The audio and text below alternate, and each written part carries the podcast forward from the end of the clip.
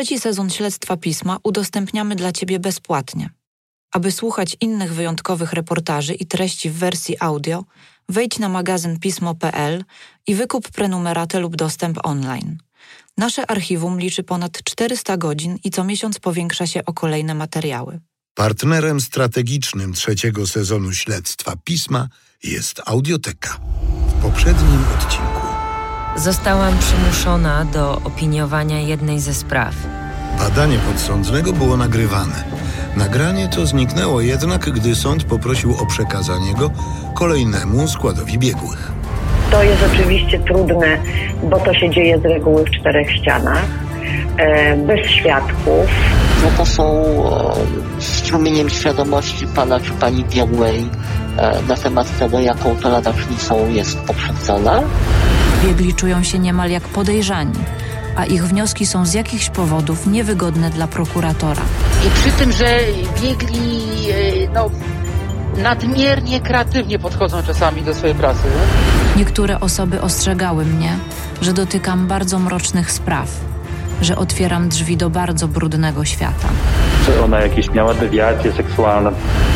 Do sądu trafiła w końcu inna opinia niż ta, której treść ustaliliśmy. Przez to ta, ta rodzina została zbrukana, tak? W trakcie tego procesu. Doktor ma do spraw o przestępstwa na tle seksualnym niezwykłą intuicję i szósty zmysł. Wątpliwe terapie, niezgodność płci, molestowanie seksualne, mobbing, wykorzystywanie dzieci, głośne sprawy kryminalne, tajemnice seksuologicznych gabinetów, granice etyki i solidarności zawodowej, nasza seksualność i on, wybitny specjalista, autorytet polskiej seksuologii, dobry czy zły doktor. Nazywam się Iga Dzieciuchowicz, a to jest Śledztwo Pisma. Reporterska historia opowiadana tydzień po tygodniu. Odcinek szósty. Dr Jekyll czy Pan Hyde? W poprzednich odcinkach opowiedziałam Ci o atmosferze, jaka panowała w poradni seksuologicznej przy ulicy Dolnej, a także o tym, jak wiele kontrowersji wywołały opinie doktora Wiesława w głośnych sprawach kryminalnych.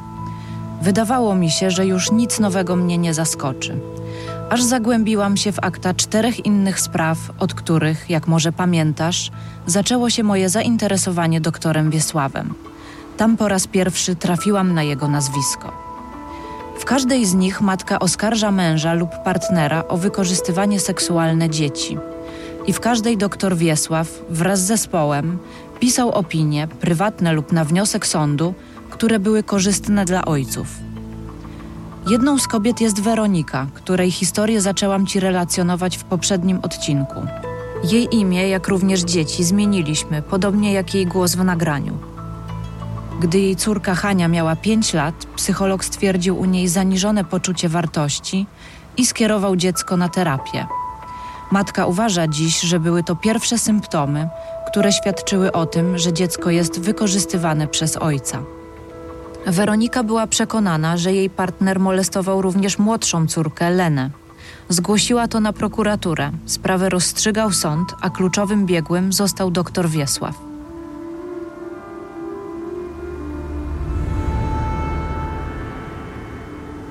Weronika trafiła pod opiekę Stowarzyszenia Pomocy Kobietom i Matkom Eurydyka, która pomaga kobietom w trudnych sprawach rodzinnych.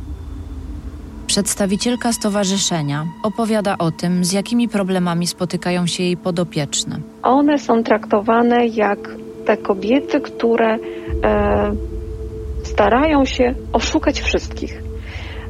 I mimo dowodów, że tak nie jest, są dalej tak samo traktowane. To jest taki pierwszy element. Em, Po drugie, zgłaszana przemoc do, do prokuratury niestety nie jest traktowana jako przemoc, tylko znowu kolejny element sprytu matki, przez który ona chce wstrzymać kontakt z dzieckiem. Czy Weronika rzeczywiście, jak twierdzi, trafiła na biegłych, którzy nie mieli kompetencji do oceny, czy w rodzinie występuje przemoc, również ta na tle seksualnym? Wokół doktora Wiesława było sporo kontrowersji, ale o jego rozległym doświadczeniu mówili mi wszyscy. Zastanawiałam się, dlaczego pani psychiatra oceniła, że Weronika cierpi na zaburzenia paranoiczne. Ona twierdzi, że był to jedyny taki głos wśród specjalistów. Czy psychiatra mogła się pomylić? Czy też Weronika nie chce zaakceptować negatywnej dla siebie konkluzji? Weronika przez pół roku chodziła na spotkania do innej seksuolożki, dla której jej opowieści były wiarygodne. Jeszcze jedna rzecz zwróciła moją uwagę. Weronika powiedziała, że jej córka też była badana przez doktora przy ulicy Dolnej, choć jest to poradnia dla dorosłych. Napisała mi w mailu, że inne rodziny też miały obiekcje do badań dzieci przez doktora na Dolnej. Sugerowała, że na korytarzach można spotkać innych pacjentów, pedofilów w terapii i że poradnia nie jest przygotowana na przyjmowanie dzieci. Weronika złożyła wniosek do sądu rodzinnego, by córki były badane przez biegłych w specjalistycznym. Tak niebieskim pokoju w warszawskiej fundacji Dajemy dzieciom siłę. Pokój przesłuchań to miejsce przyjazne dla dziecka. Może znajdować się w siedzibie sądu, prokuratury, policji, instytucji państwowej albo podmiotu, do którego zadań należy pomoc małoletnim lub ofiarom przestępstwa zgwałcenia. Sąd wyznaczył jednak ośrodek przydolnej, bo ojciec sprzeciwiał się badaniom w fundacji.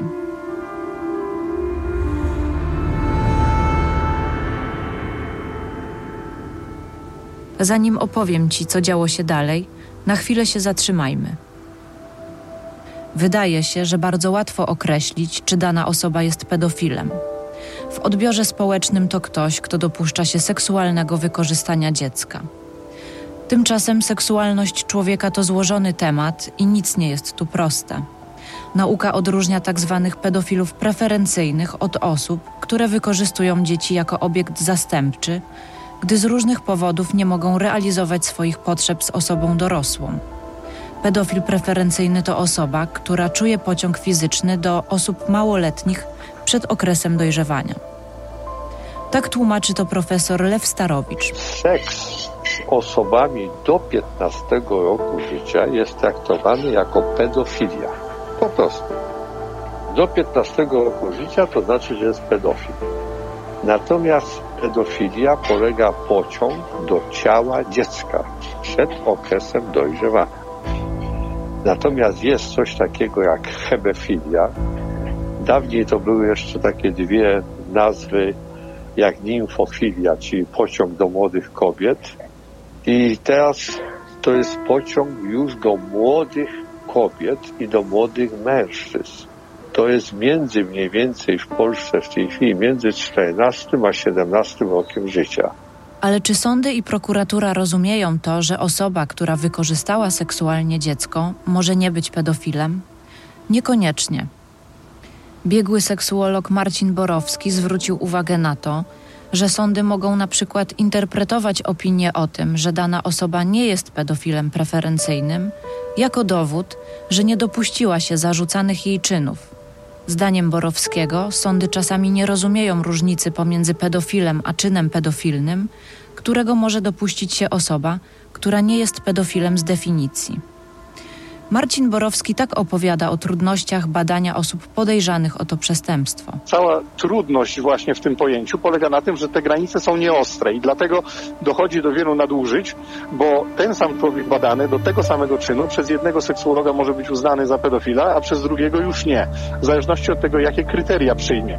Bo to jest bardzo nieostre, e, e, nieostre pojęcie tych zaburzeń preferencji seksualnych e, i, i przez to to ten margines błędu tam jest naprawdę e, dosyć duży. Doktor Wiesław od ponad 40 lat zajmuje się badaniem osób, które mają zaburzenia preferencji seksualnych. Miał kilkuset takich pacjentów, jest w tej dziedzinie niekwestionowanym autorytetem. W reportażu Tomasza Kwaśniewskiego, który ukazał się w 2019 roku w dużym formacie, twierdził, że pedofile preferencyjni to niewielki procent przestępstw na dzieciach. Ważnym obszarem badań seksuologów są przestępstwa kazirodcze, które mają miejsce pomiędzy spokrewnionymi osobami. Tak właśnie w seksuologii kwalifikowane są czyny, o których przed chwilą zaczęłam Ci opowiadać.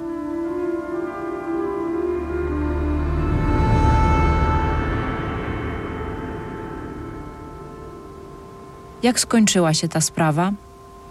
Biegli nie dopatrzyli się żadnych zaburzeń preferencji u ojca dziewczynek. W opinii podpisanej przez doktora Wiesława i inną seksuolożkę napisano, że córki nie przejawiają objawów wykorzystania seksualnego.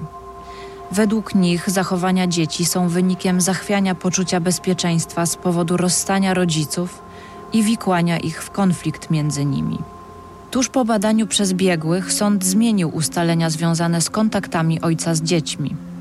Kontakty zostały wznowione sam na sam w miejscach publicznych. Ojciec spotykał się z dzieckiem w, w sali zabaw lub w kawiarni na przemian. I dziecko zaczęło się skarżyć na to, że e, ojciec je dotyka w miejsca intymne. A potem rozszerzył kontakty jeszcze bardziej. Ojciec był już po badaniu przez biegłych. Opinia już była wydana e, i sąd, mając tą opinię biegłych, stwierdził, że dziecko um, używa słów osób dorosłych w jednej wypowiedzi mówi, że spotyka się za to w miejscach publicznych po kilku minutach mówi, że tatę dotykają w miejsca intymne. Według sądu dziecko nie jest wiarygodne.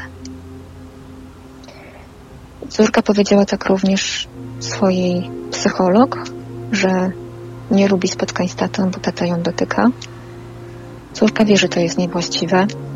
Sąd to nie uwierzył. Nie uwierzył ani psycholog, ani córce, ani mi. I dał ojcu kontakty sam na stan z nocowaniem. Opinia psycholożki Magdaleny Witkowskiej, do której matka zapisała obie dziewczynki na terapię, jest inna. Jej zdaniem opisane przez matkę sytuacje i zachowania dzieci budzą poważne podejrzenia naruszenia granic intymnych dziewczynek.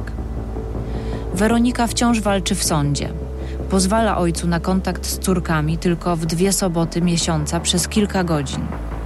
Kary finansowe związane z niewykonywaniem wyroku narosły do kilkudziesięciu tysięcy złotych.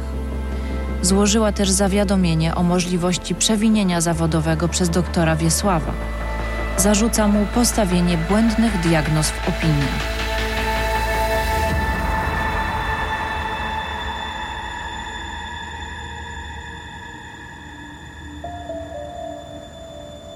Kiedy powoli dochodziłam do siebie po trudnych rozmowach z Weroniką, znowu okazało się, że sytuacja nie jest tak oczywista. Jak wiele razy w przypadku mojego śledztwa tropem doktora Wiesława. Weronika twierdzi, że jej były partner założył jej sprawę o zniesławienie. Znałam tylko jedną wersję wydarzeń. Wiedziałam, że muszę skonfrontować jej zarzuty z ojcem dzieci. Umówiłam się z nim na rozmowę. Jego wypowiedź czyta lektor, bo mój rozmówca nie zgodził się na nagranie. Miałem szczęście, że ta sprawa została wyjaśniona od podszewki. Zarzuty wobec mnie od początku były absurdalne. Po wnikliwej analizie biegłych u byłej partnerki stwierdzono zaburzenia paranoiczne. Trochę na ten temat czytałem, słuchałem podcastów. Stąd wiem, że osoby paranoiczne są inteligentne, dobrze funkcjonują w pracy, mogą zajmować wysokie stanowiska, pełnić funkcje społeczne. Mają jednak wizję fragmentu rzeczywistości, w którą ślepo i bezgranicznie wierzą. Nie potrafią przyjąć do wiadomości, że się mylą. Tych, którzy te wizje kwestionują, automatycznie uznają za swoich wrogów. Nie chcę komentować jej stanu psychicznego, bo opinie na ten temat już wydali biegli. Bardzo mi żal córek, Y, tego, że nie mają ze mną normalnych kontaktów, a matka indukuje im fałszywy obraz ojca. Od lat są alienowane. Przełoży się to negatywnie na ich funkcjonowanie w dorosłym życiu. Od wielu lat mam drugą rodzinę, żonę, właśnie urodziło się nam kolejne dziecko. Córki są dla mnie ważne i zawsze będą. Szkoda, że doznały tyle niepotrzebnego cierpienia od matki, ale i nieefektywnego państwa. Moje wątpliwości pogłębiły informacje, że fałszywe oskarżenia o wykorzystanie seksualne dzieci są coraz częstszym zjawiskiem. Dotyczą one sytuacji, w których sąd decyduje o przyznaniu opieki nad dziećmi, podziału majątku czy w przypadku zdrady. Oskarżenie może wynikać z chęci zemsty na byłym partnerze. Rozmawiałam o tym długo z adwokatem Wojciechem Bergierem, który specjalizuje się w sprawach dotyczących wykorzystania seksualnego nieletnich. Każda ze stron wychodzi bardzo mocno pobijana, nawet jeżeli zostanie uniewinniona. No to zawsze jest ten, ten yy, efekt taki rażący dla, dla, i stygmatyzujący dla każdej ze stron, no też dla ofiar. Prawda? Jeżeli, jeżeli oskarżony zostaje uniewinniony, no to ta ofiara żyje z, z, w poczuciu, że yy, no, była taka sprawa i, i ona jako ofiara, czy miała wtedy 2 czy 3 lata, czy 7, czy, czy, czy, czy 15, yy, była objęta yy, procedurą taką weryfikacyjną, czy była ofiarą molestowania. To jest dramat. No a dla oskarżonych to jest no to to jest yy, no to już samo postawienie zarzutu jest już wyrokiem dla nich. Wojciech Bergier mówi o tym, że oskarżenie tego typu to tak zwana szybka śmierć dla osoby obciążonej tym zarzutem.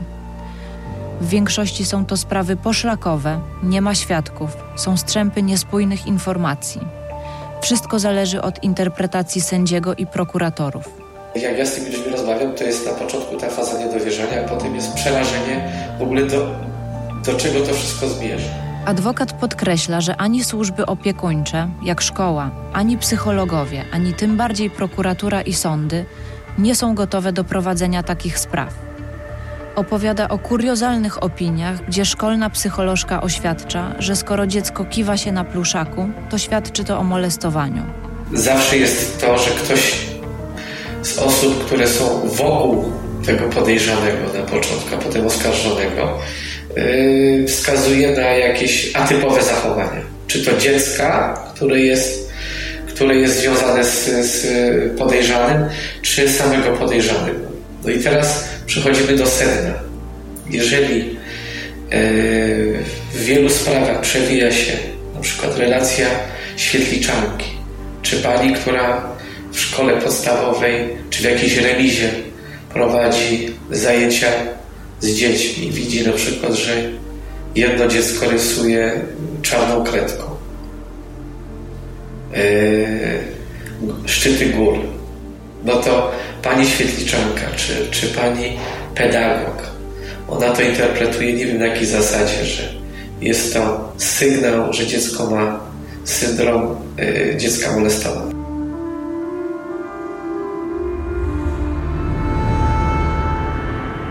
Dotarłam do człowieka, którego sprawa była źle poprowadzona i dopiero po latach został prawomocnym wyrokiem uniewinniony z zarzutu wykorzystania seksualnego córki. Nazywa się Mariusz Krzyśko. Jego córka miała trzy lata, gdy zdecydował się odejść od żony. Jest osobą biseksualną, podjął decyzję o rozpoczęciu nowego życia z mężczyzną. Wówczas żona oskarżyła go o skrzywdzenie córki. Jak Mariusz pamięta dzień, w którym dowiedział się o oskarżeniu? Pracowałem wtedy w banku w Zielonej Górze. Nie spodziewałem się niczego, dosłownie niczego. A siedziałem z koleżanką oczywiście w placówce. Po cywilnemu podjechał samochód. Wysiadło dwóch policjantów. Nie, dwóch policjantów. Weszli do placówki, zaprosili mnie na zaplecze, skuli mi ręce, kazali wziąć moją torbę i nic mi nie mówiąc wyprowadzali mnie w centrum um, Zielonej Góry, no to jest centrum, to było, to było na deptaku, pracowałem do nieoznakowanego radiowozu, udało się tylko do koleżanki krzyknąć, że Kasia zadzwoń do mojej rodziny. Mariusz wspomina, że długo nie mógł otrząsnąć się z emocjonalnego szoku. Po wejściu do celi, jedyne co zrobiłem, to widziałem, gdzie jest moje miejsce. To było akurat było dwupiętrowe łóżko, byłem na górze. Położyłem się tak, jak stałem, w garniturze, krawacie, do łóżka. To było popołudnie. Do następnego popołudnia nie zeszłem, w ogóle nie schodziłem z łóżka, nie byłem w toalecie. Nie wiem, po prostu biłem się z myślami. Spędził w areszcie trzy tygodnie. Sprawa ruszyła. Wojciech Bergier mówi o tym, jak eksperci myślą o tym w sądach. Lepiej y, zrobić więcej, jeśli chodzi o, o ochronę ochronę tego dziecka, niż mniej niż mieć zarzut tego, że, że nie dopilnowali sytuacji dziecka. A w tle jest no, dramat obu stron, czyli podejrzewanego czy podejrzewanej, jak, jak, jak i tego, tej ofiary domniemanej czy, czy, czy, czy, czy rzeczywistej. No i tu jest cały, cały problem. Materiał dowodowy. Potem każdy, yy, każdy ślad świadczy przeciwko klientowi. W przypadku Mariusza batalia sądowa trwała 7 lat. Uniewinniono go w 2020 roku. Prawnik Marek Piotr Haładuda wyjaśnił mi, jak doszło do uniewinnienia jego klienta. Sąd dostrzegł znaczne luki w materiale dowodowym, które zostały przeze mnie podniesione. Drugi zwrot nastąpił, gdy sąd pierwszej instancji w Nowej Soli odtworzył zapis przesłuchania małoletniej córki pana Mariusza. Dopiero wtedy sędzia zrozumiał, że to przesłuchanie urągało wszelkim zasadom dochodzeniowo-śledczym.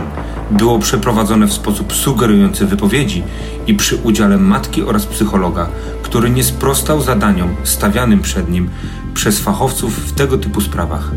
Trzeci akt to opinia psycholog pani Agnieszki Felińskiej, która wprost zmiotła z powierzchni ziemi poprzednią opinię psychologiczną i w sposób chirurgiczny rozprawiła się z karygodnie przeprowadzonym przesłuchaniem małoletniej.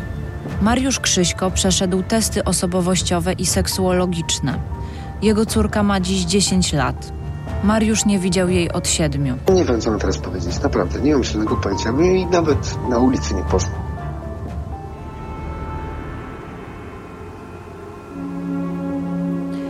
Sprawy dotyczące pedofilii kazirodczej są szalenie skomplikowane. Jakże trudno jest w nich oddzielić prawdziwe wykorzystywanie dzieci od sytuacji, w której partnerzy są pomawiani o nie z innych przyczyn. Ważne jest przesłuchanie dziecka, ale czasem jest to niemożliwe. Jaki materiał dowodowy może pomóc w ustaleniu stanu faktycznego? Zapytałam o to prawniczkę Paulinę Masłowską z Fundacji Dajemy Dzieciom Siłę, która specjalizuje się w pomocy małoletnim dotkniętym przemocą. Też zawsze rozważamy to, czy w toku tego postępowania można przeprowadzić jakieś inne dowody. E, czy na przykład zostali przesłuchani profesjonaliści, którzy udzielali pomocy dziecku.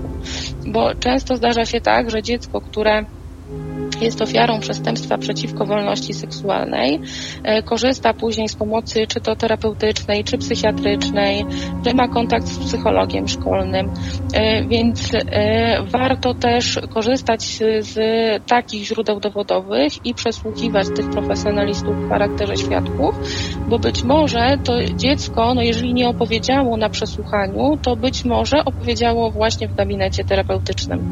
I też taki terapeuta może zostać przesłuchany. Zastanawiałam się, czy w takim razie dr Wiesław, tak doświadczony specjalista piszący liczące setki stron opinie, wcale nie bronił pedofilów. Jak można by odnieść wrażenie, słuchając słów matek, z którymi rozmawiałam? Czy wręcz przeciwnie, uważnie i wnikliwie oddzielał prawdziwe przypadki od fałszywych oskarżeń? Kilka miesięcy temu trafiłam na sprawę, która rzuca światło na metody, jakie w takich sprawach stosuje. Nastoletnia córka postawiła ojcu zarzut o molestowanie. Opinię seksuologiczną mężczyzny, tym razem prywatną, sporządził dr Wiesław. Odwiedziłam matkę i córkę w ich mieszkaniu w Krakowie. Obie opowiedziały mi, że przez lata doświadczały przemocy psychicznej i fizycznej z jego strony. Gdy weszłam do ich mieszkania, zauważyłam odrapane meble, dziurę w drzwiach od łazienki. Miały być to ślady po dawnych awanturach. Imiona i głosy obu z nich zmieniliśmy. Anna, była żona pozwanego, opowiada. Dopiero psycholog mi uzmysłowiła, że ja byłam gwałcona, że to, co się działo, to nie był obowiązek, e, tylko że to był gwałt i to była e, przemoc na mnie jako kobiecie. Anna postanowiła odejść od męża. Znalazła prawniczkę, zaczęła przygotowywać się do rozwodu. Wówczas jej córka Maja, wtedy czternastoletnia, w obecności prawniczki wyznała matce, że ojciec przez lata wykorzystywał ją seksualnie. Takie sytuacje miało miejsce do naprawdę późnych lat, ponieważ ostatnią sytuację pamiętam jak mama była w szpitalu, czyli miała wtedy 10-11 lat. I to jest ostatnia sytuacja, którą pamiętam, więc no wiadomo, że na przestrzeni lat wyglądało to inaczej, ponieważ im byłam starsza, tym bardziej wydawało mi się to coraz mniej normalne i coraz mniej komfortowe, że ojciec ma potrzebę aż takiej bliskości. Maja przez lata ukrywała fakt, że jej kontakt z ojcem jest niewłaściwy. Potem, według jej relacji, zaprzestał krzywdzących ją czynności. Przypomniało mi się to dopiero po jak ojciec się wyprowadził. Na takiej zasadzie um, ludzie wywierali na mnie bardzo, bardzo dużą presję. Dlaczego ja się nie chcę spotykać z ojcem? Dlaczego ja nie chcę z nim utrzymywać kontaktu? Że mieliśmy świetne relacje. Więc ja zaczęłam wtedy jakoś analizować naszą relację. Bo sama nie rozumiałam, dlaczego aż tak boję się spotkania z ojcem. Przecież widywałam się z nim w dzień w dzień. Po wyprowadzce ojca Maję zalała fala wspomnień związanych z jego zachowaniem. Ojciec potrafił wchodzić do łazienki mi podczas mojej kąpieli i bez powodu, bez jakiegoś większego celu potrafił si- siadać i, i ze mną toczyć rozmowę, jak gdyby nigdy nic, kiedy ja jestem w wannie, biorę kąpiel um, i nie miałam już wtedy 5-6 lat. Byłam już wtedy nastolatką, miałam może 13. Um, I mi to bardzo przeszkadzało. I, ale uważałam, że skoro mimo moich próśb, że nie chcę, żeby tak to wyglądało, um, ojciec nadal to robi, to musi być to coś normalnego. Że ja nie że skoro ja się sprzeciwiam, to może ze mną jest coś nie tak. Maja opowiada, co się stało, gdy jej matka była w szpitalu. Miała wtedy 11 lat. Ojciec miał wówczas namawiać ją, by spała z nim w jednym łóżku. To jej najgorsze wspomnienie. Ojciec wtedy dotykał mnie po miejscach intymnych. Nam zostało to określone przez jedną panią psycholog, że ojciec mnie wtedy penetrował. Do prokuratury zostało złożone zawiadomienie o możliwości popełnienia przestępstwa, ale sprawę umorzono. Mimo tego, że biegli psycholodzy uznali zeznania Mai za wiarygodne. Dziewczyna jest pod opieką psychologa i psychiatry, boryka się z traumą. Skontaktowałam się z ojcem Mai. Nie zgodził się na nagranie rozmowy, ale poprosił o odczytanie jego oświadczenia. Czyta je lektor. Z wielką chęcią wziąłbym udział w wywiadzie, ale mogę to zrobić dopiero po prawomocnym zakończeniu wszystkich spraw, w tym sprawy rozwodowej.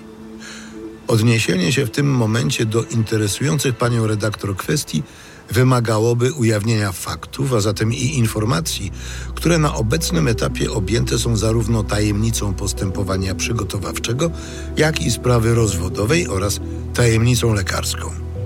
Nie chciałbym również publicznie roztrząsać spraw naszego życia rodzinnego. Jedyne, co mogę powiedzieć, to, że przyczyną rozpadu małżeństwa było wieloletnie niewłaściwe zachowanie żony, które doprowadziło finalnie do rozpadu rodziny. Pragnę dodać, że zarzuty kierowane pod moim adresem są nieprawdziwe, co po części zostało potwierdzone prawomocnymi orzeczeniami. W świetle obowiązujących przepisów prawa, powtarzanie kłamliwych zarzutów nie powinno mieć miejsca. Jednocześnie podkreślam, że bardzo łatwo można komuś niewinnemu jednym fałszywym oskarżeniem zniszczyć całe życie. Ojciec Mai przedstawił w sądzie ekspertyzę psychologiczno-seksuologiczną sporządzoną przez doktora Wiesława i współpracującą z nim psycholożkę. Jak pamiętasz, specjaliści, którzy zajmują się wykorzystaniem seksualnym dzieci, odróżniają pedofilów preferencyjnych od osób, które zastępczo wykorzystują dzieci.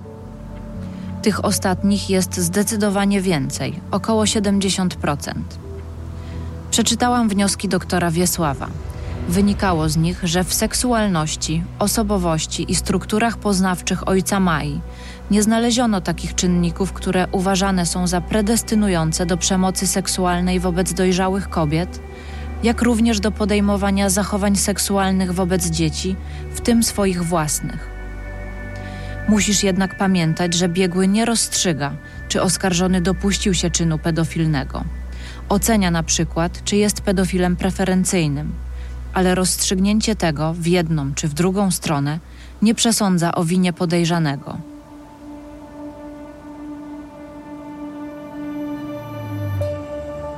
Moją uwagę zwróciło, że dodatkowym narzędziem badawczym był pletyzmograf fallometryczny. Na czym polega takie badanie? Posłuchaj, co doktor napisał w opinii. Jego słowa czyta lektor. Przeprowadzone badanie fallopletyzmograficzne polegało na pomiarze trzech parametrów dotyczących zmian w rozmiarze prącia badanego długości, objętości oraz pola przekroju. Podczas badania prezentowano badanemu trzy rodzaje bodźców seksualnych w trzech seriach. Pierwsza seria zawierała zdjęcia o charakterze heteroseksualnym, druga zdjęcia o charakterze homoseksualnym, a trzecia zdjęcia o charakterze pedofilnym. W każdej serii był prezentowany film o czasie trwania 10 minut.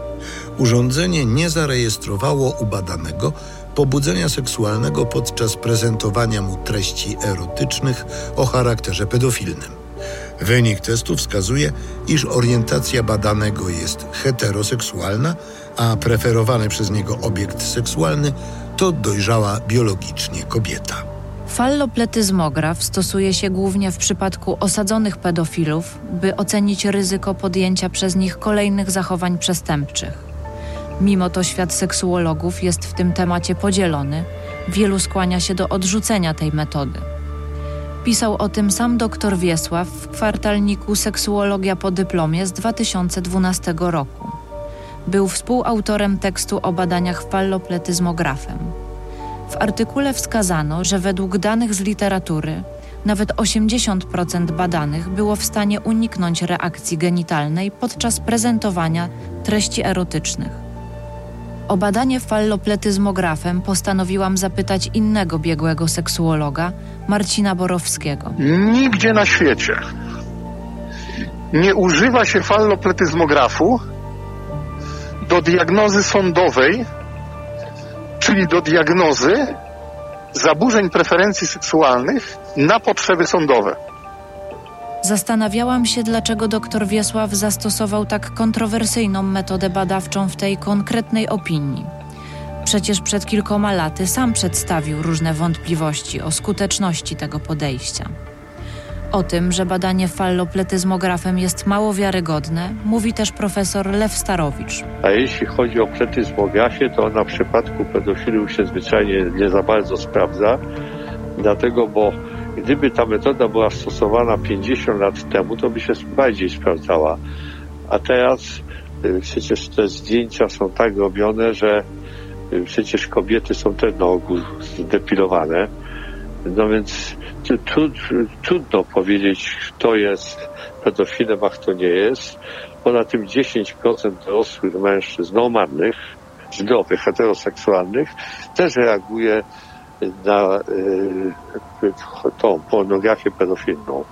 Dlatego to nie jest metoda, y, którą można traktować jako taką y, wiarygodną. Stosowanie fallopletyzmografu to nie jedyna wątpliwość, jaka pojawia się przy opiniach doktora. Pamiętasz, o czym opowiadała mi Weronika? A kontrowersje w innych sprawach sądowych, o których opowiadałam ci w poprzednim odcinku? Zastanawiałam się, ile warte są jego opinie. Czy pod setkami stron, które pokazywała mi Weronika, może ukrywać się brak kompetencji?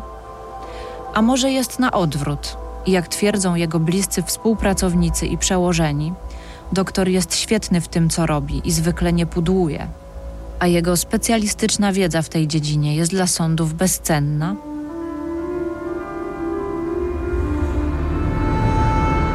Terapia wibratorem. Postępowanie wobec pacjentów transpłciowych.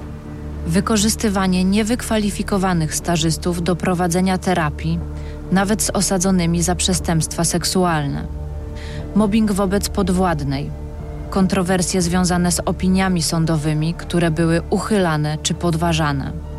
Opiniowanie w sprawach wykorzystywania seksualnego dzieci w sposób budzący wątpliwości techniki badawcze, które uważane są za niemiarodajne.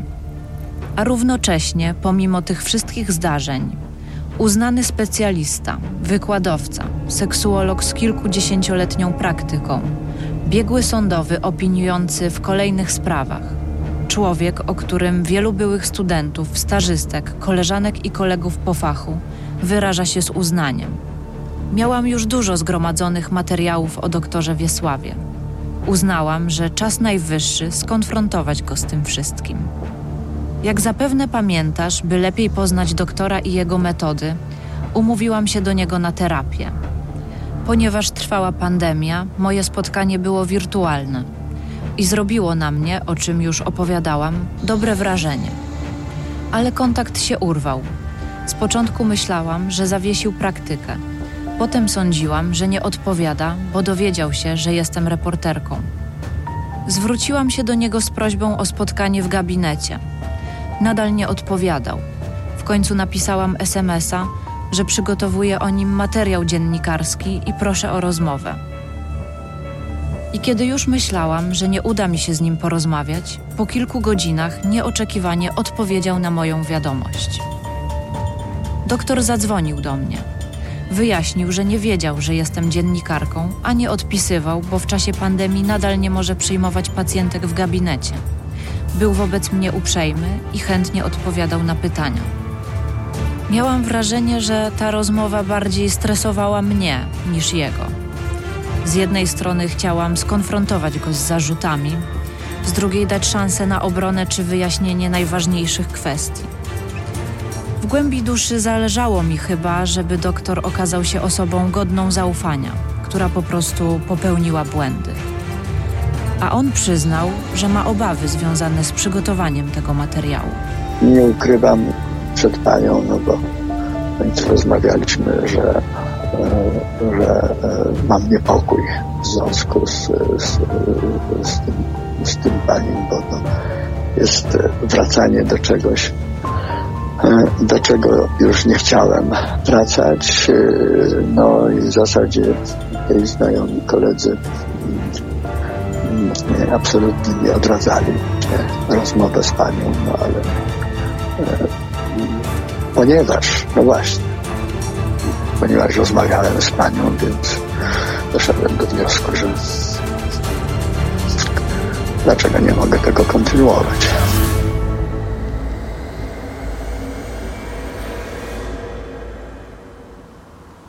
Zapytałam doktora o terapię wibratorem. Jak pamiętasz, sprawa była opisywana w mediach, a trzy pacjentki złożyły na niego skargę do sądu lekarskiego. Otrzymał naganę za to, że nie dopilnował, by pacjentki wyraziły na takie badanie zgodę. Zapłaciłem za to e, ciężkim zawałem serca, po którym z trudem się podźwignąłem na tyle, że mogę pracować. E, to jest jedna sprawa. A druga sprawa, no, e, rzeczywiście chyba nie, to było przed wakacjami popełniłem e, błąd, bo nie wziąłem wtedy pisemnej zgody. E, być może mm, za mało czasu poświęciłem na to, żeby odpowiednio przygotować od strony takiej psychicznej. E, także no cóż, cóż, cóż mogę powiedzieć. Doktor niczego się nie wypierał. Miał świadomość tego, jak czuły się pacjentki. Powiedział, że najgorzej jak się wpada w rutynę Wtedy popełnia się błędy.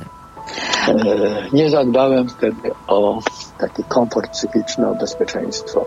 Poczucie bezpieczeństwa. Za szybko to było. Doktor wyjaśnił mi też, jak teraz wygląda takie badanie. Jeżeli, jeżeli już, to e, jest e, najpierw wyjaśnienie pisemne i, i zgoda, świadoma, tak zwana świadoma zgoda, czyli pacjentka wszystko wie, i wie, że w każdej chwili może przerwać i, i, i także no, nie zdarzają się, nie zdarza się taka, taka sytuacja. A praca z osobami transpłciowymi? Oskar nie chciał, bym podała doktorowi jego nazwisko, więc ten nie mógł się odnieść do konkretnego przypadku. Ale powiedziałam mu, że rozmawiałam z pacjentem, który do dzisiaj czuje się przez doktora bardzo skrzywdzony mimo że od terapii minęło wiele lat. Mogło się zdarzyć, y, absolutnie, proszę Pani, no na tyle lat pracy, jak, jak się pracuje, że po prostu popełniłem błąd. No, absolutnie to dopuszczam. No. Jakbym nic nie robił, no to rzeczywiście wtedy e, nie ma błędu. A mogło się zdarzyć, że wśród tylu pacjentów, e, e, bo naprawdę w latach 80., w latach 90., na początku bardzo dużo przyjmowałem liczną grupę tych pacjentów, że w stosunku do któregoś no, moja diagnoza nie była diagnozą prawidłową. Doktor tłumaczył, że od tamtego czasu wiele się zmieniło.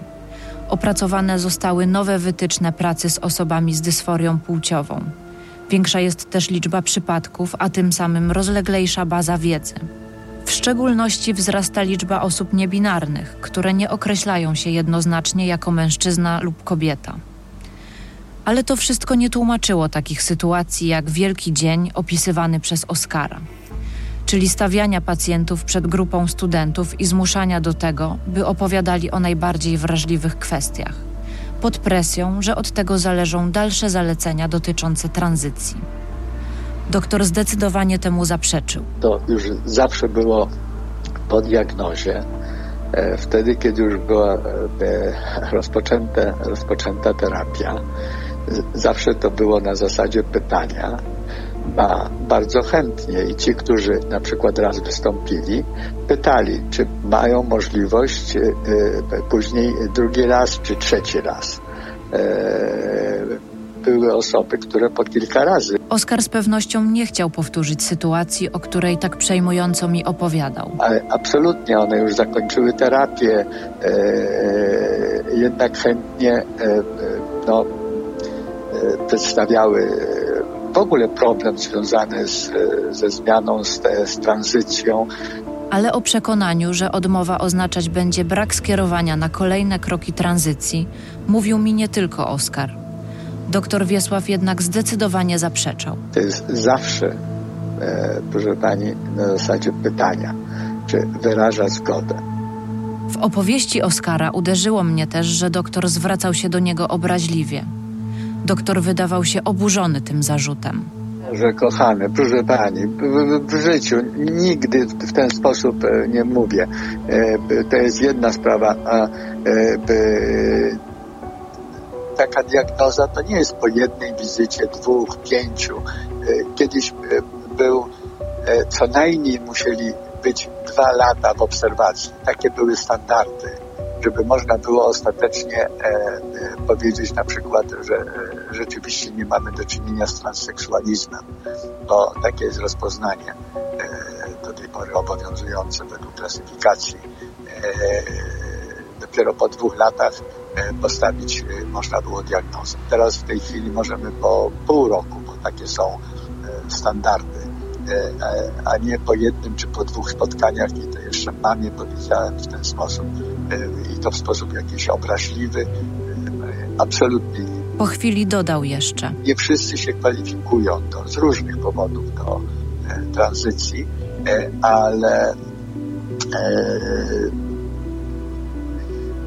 to w żaden sposób e, nie, nie upoważnia nikogo do tego, żeby w jakiś obraźliwy sposób się odnosić do tej osoby.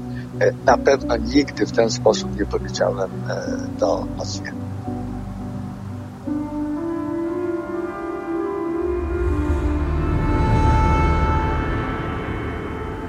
Zapytałam go o pracę stażystek. Poradni było mnóstwo pacjentów, a doktor chyba nie do końca potrafił kontrolować to, co dzieje się przy ulicy Dolnej. Byłem sam, może ale ja zwykle e, siedziałem w, w, w, w poradni od, od godziny 8 do godziny 19 e, albo jeszcze później e, i, i, i jednak znaczy myślę, że takim głównym kryterium to, to byli pacjenci po prostu, że było coraz więcej, czyli byli usatysfakcjonowani, byli zadowoleni z, z wizyt, które odpowiadali e, w poradni. Czy doktor na pewno dobrze kierował poradnią, pozwalając na to, by opinie pisały niewykwalifikowane osoby? Sprawę badała wewnętrzna komisja szpitala, a nawet prokuratura. Posłuchaj, co odpowiedział. Natomiast jeśli chodzi o te opinie i tak dalej, że ktoś tam pisał, no to oczywiście e, tam pani dwie, e, czy ta jedna wniosły sprawę do, do, do prokuratury, ale prokuratora, prokuratura oddaliła. To znaczy nie, nie, nie, nie, nie znalazła e, podstaw do tego, żeby wszcząć e, postępowanie przeciwko. Sprawę gwałciciela, którym miała zajmować się stażystka, doktor pamięta zupełnie inaczej. Jego zdaniem chodziło o pedofila w terapii. Ta osoba e, odsiedziała e, wyrok, e, została skierowana z powrotem na dolną, była w terapii grupowej, którą ja prowadziłem z, z, e, już z, z, tym doświadczeniem, tudzież e, e, psycholog, terapeuta też doświadczony i w trakcie odbywania terapii grupowej dopuściła się, dopuściła się przemocy seksualnej wobec dziecka i z powrotem wróciła do zakładu karnego. I zwrócił uwagę, że terapie nie są w stanie pomóc wszystkim. Jeśli chodzi o powrotność do przestępstwa, to nie, leczo, nie leczeni tacy sprawcy, którzy mają zaburzenia preferencji, no to jest powrotność do, do, z powrotem na w granicach 60%. A wtedy, kiedy mają terapię, czy odbędą terapię, no to w granicach 15-20%. No ale no niestety zdarza się. No i nic na to nie, nie poradzimy. Nie wszyscy są, nie wszyscy są uleczalni, no po prostu. Usłyszałam jeszcze jedną ważną rzecz. Zaburzenia preferencji seksualnych są stanem przewlekłym i nieuleczalnym. E, można je tylko e, monitorować wyuczyć, dać kompetencje pacjentowi, żeby e, mógł się, potrafił się powstrzymać. A udaje się to? Tak, u części absolutnie tak. No dlatego ma sens całe, całe leczenie. Ale nie ma żadnych metod psychiatrycznych, psychologicznych, seksuologicznych, gdzie możemy powiedzieć, ten pacjent już przestał być pedofilem. Ten pacjent przestał być sadystą gwałcicielem. Ten pacjent przestał być zabójcą na tle seksualnym. Słuchałam doktora z dużą uwagą i pomyślałam, że na pewno jest bardzo dobrym wykładowcą, a sprawy, którymi się zajmuje, są niesłychanie interesujące. Ale w tym momencie bardziej byłam ciekawa, jak wytłumaczy nieprzyjemną dla niego sprawę mobbingu na podwładnej. Nie, akurat w stosunku do, akurat w stosunku do tej pani e, absolutnie nie czuję się, e, nie czuję się nie, w jakimkolwiek stopniu. W mhm. jakimkolwiek, wręcz, e, wręcz odwrotnie. No. To zamknięta sprawa e, rzeczywiście e, jeśli chodzi o komisję taką wewnątrz e, szpitalną, bo to wtedy oparło się o komisję wewnątrzszpitalną i o komisję e, Warszawskiego Uniwersytetu Medycznego, nie stwierdzono. No ale no, w sądach bywa różnie. Mhm. E, sąd stwierdził, e, chciałbym, aby ta sprawa była już w ogóle, wszystkie sprawy, aby były zamknięte, bo już jestem starszym panem i i, i, i, i, i już nie mam e, tyle odporności, co miałem. Najwyraźniej doktor uważał, że to wszystko było częścią twardej szkoły życia, wysokich wymagań, jakie stawiał i dzięki którym jego studenci osiągali sukcesy.10 pracowaliśmy, wszyscy dużo pracują i wszyscy, którzy jakoś tam ze mną e, współpracowali i którzy w tej chwili e,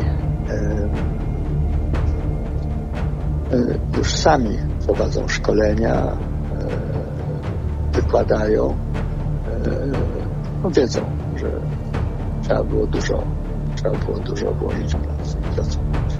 E, I, osiągnęli sukces, osiągnęli sukces zawodowy. Po prostu zaczynali, no, zaczynali tak jak, jak ta pani. A przezywanie podwładnej, strzelanie gumką recepturką czy uderzanie w plecy – Czy to też należało do repertuaru akceptowalnych zachowań?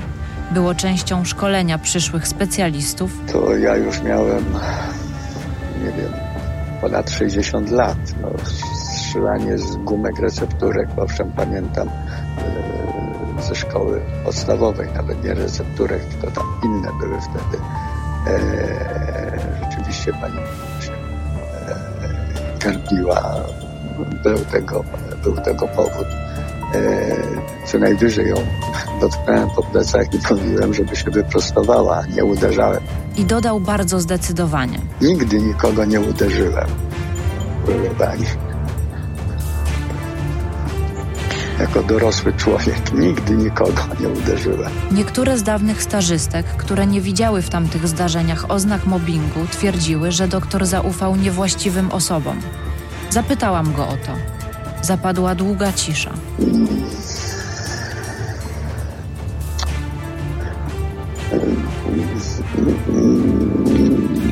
Znaczy, mo, może wiem, no,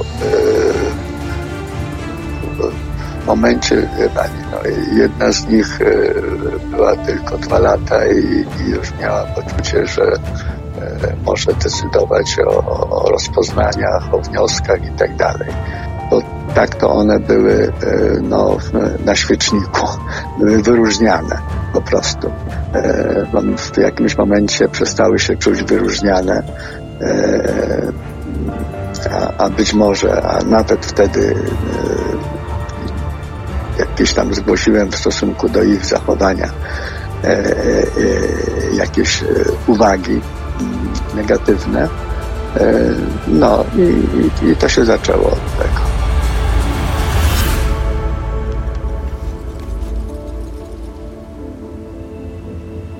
Byłam bardzo ciekawa, jak doktor wytłumaczy przypadki podważonych opinii. Z poprzedniego odcinka śledztwa pamiętasz zapewne wątek opinii w sprawie byłego prezydenta Olsztyna, oskarżonego o zgwałcenie pracownicy. Zapytałam go, czy był zaskoczony tym, że były prezydent został uniewinniony. Nie. Taka była nasza opinia. Doktor Wiesław uważa, że to dobrze, że w tych sprawach opiniowały stażystki. Sąd wyraził na to zgodę, a one się wtedy kształciły.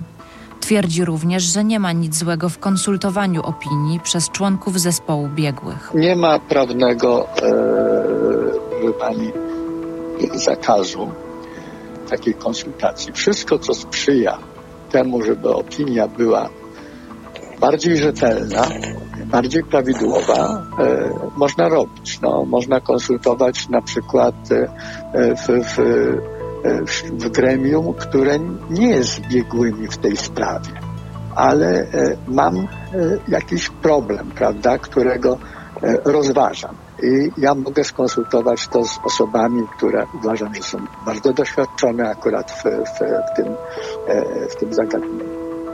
Ciekawiła mnie kwestia fallopletyzmografu.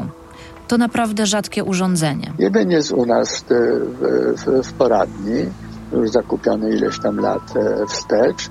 Drugi jest w Krajowym Ośrodku Zapobiegania Zachowaniom Dyssocjalnym w Gostyninie i chyba trzeci jest e, w Słupsku. A rozbieżne opinie o wiarygodności badań przeprowadzanych z jego pomocą? Jest to tylko dodatkowy wynik, który sam w sobie, czy, czy dodatkowe badanie, które samo w sobie nie może stanowić podstawy do e, diagnozy. Natomiast e, jeżeli e, jakoś współgra w ogóle z całą diagnozą kliniczną, no to jest, e, to jest wartościowy.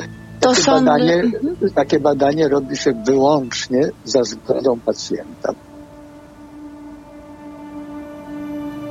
Została mi do omówienia z doktorem jedna z najtrudniejszych kwestii opiniowanie w sprawach o wykorzystanie seksualne dzieci. Jeżeli chodzi o tego typu opinie, gdzie e, mamy oskarżają swoich e, byłych mężów czy byłych partnerów o molestowanie, to są najtrudniejsze opinie, e, jeśli chodzi o seksuologię sądową. No nie ma, nie ma, nie ma trudniejszych. Powiedziałam doktorowi, że spotkałam matki, które czują się skrzywdzone jego wnioskami, a nawet uważają jego opinie za nierzetelne. Zawsze, jeśli się wydaje opinię w tych sprawach, kiedy e, któraś ze stron rodziców jest oskarżony o molestowanie, to bywa i odwrotnie, że to ojciec skarży, no to zawsze jedna ze stron jest absolutnie niezadowolona z, z opinii, ale sąd może przyjąć, to sąd ocenia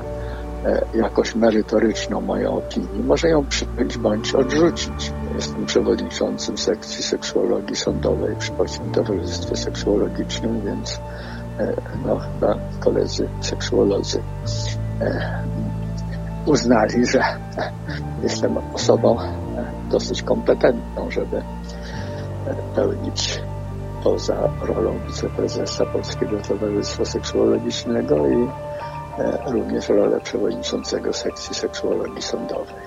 Usłyszałam nutkę ironii w jego głosie. Pomyślałam, że być może tak właśnie, z nadmierną pewnością siebie, mógł podchodzić do niektórych pacjentów i podwładnych. Przytoczyłam konkretne zarzuty, jakie stawia mu Weronika.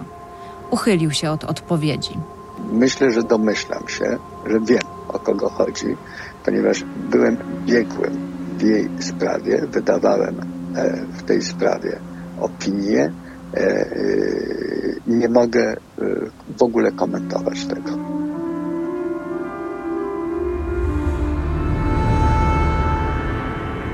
Moja rozmowa z doktorem powoli dobiegała końca. Dobry czy zły doktor? Czy znalazłam odpowiedź na swoje pytanie?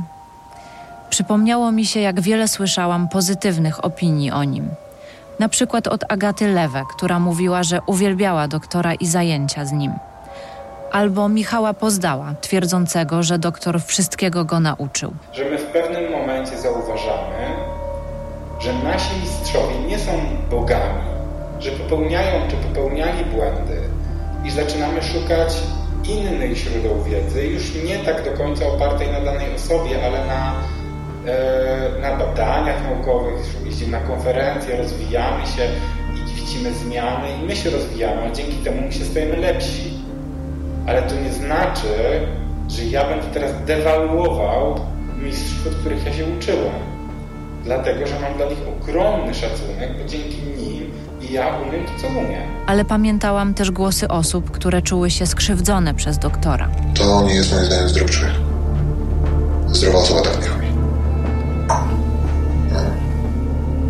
w naszym społeczeństwie ktoś taki od kilkudziesięciu lat pełni bardzo ważną publiczną funkcję. Weronika też opowiedziała mi o swoim wrażeniu. Wydaje mi się, że on, on do kobiet ma takie stanowisko, takie podejście. Um, no, no, nie wiem, no, mam takie wrażenie, że, że nie uważa za autorytet.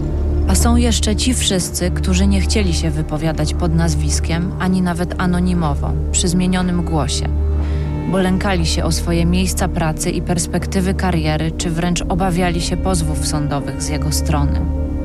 Nie sądzę, by moi bohaterowie zmienili swoje zdanie na temat doktora. A ja, po wielu miesiącach mojego śledztwa, wciąż zastanawiam się nad tym, jaki naprawdę jest doktor. I nie umiem tego kategorycznie stwierdzić. Byłam wstrząśnięta i poruszona relacjami pacjentów i pacjentek Myślałam o Marii, która nie chciała wracać do bolesnych dla niej spraw. Współczułam moim bohaterom ich trudnych doświadczeń. Ale obraz doktora w mojej głowie nieustannie się zmieniał. Pojawiły się opinie osób, dla których doktor był ważnym nauczycielem i drogowskazem, i pacjentów wdzięcznych za prawidłową diagnozę. Do tego moja terapia online. Ją również poprowadził w sposób profesjonalny naszej finałowej rozmowie przyznał, że popełniał błędy, ale równocześnie nie czuł się winny mobbingu. A gdy dopytywałam o trudne tematy przestępstw seksualnych, w tym pedofilii, w jego odpowiedziach wyraźnie słyszałam ton dużej pewności siebie. Raz sądziłam, że z pewnością jest czarnym charakterem, po czym ogarniały mnie wątpliwości, czy nie osądzam go zbyt surowo.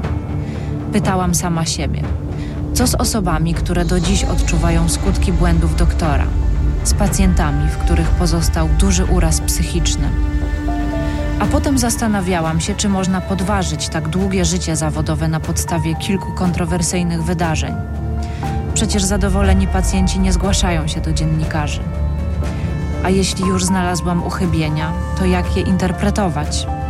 Czy punktować, czy też przyjąć, że wszyscy popełniamy błędy? Zapewne czujesz się rozczarowana, rozczarowany, bo nie rozstrzygnęłam jednoznacznie, że doktor jest złym charakterem tej opowieści. Ani go w pełni nie wybieliłam.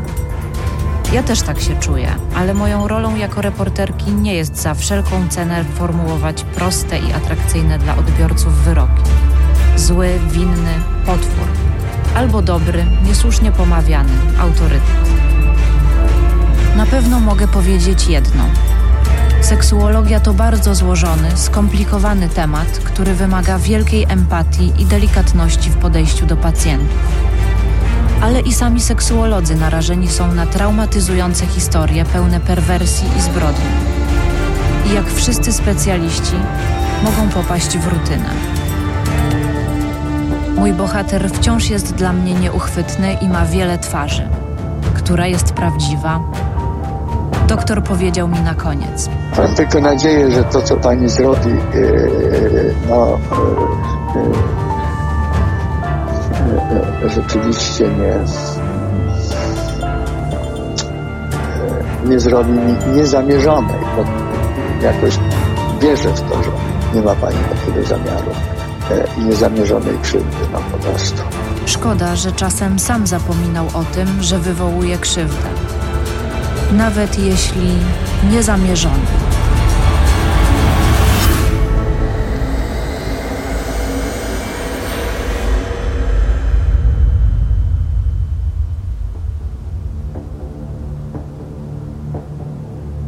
Śledztwo Pisma, pierwszy polski reporterski serial podcastowy, wyprodukowała Fundacja Pismo, wydawca miesięcznika Pismo, magazyn opinii i kanału Pismo do słuchania. Partnerem strategicznym trzeciego sezonu serialu jest Audioteka.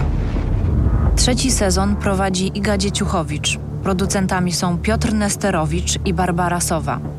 Koordynacja projektu Mateusz Ressler. Weryfikacja faktów Marcin Czajkowski. Grafika Dorota Piechocińska. Nagrania rozmówców wstępnie opracował Stanisław Dec. Muzyka Wojtek Wierzba oraz zasoby biblioteki Audio Network. Lektorzy Agata Turkot i Miłogo Stereczek. Realizacja dźwięku Maciej Zych i Wojciech Pątkiewicz. Nagrań dokonano w studiu Osorno.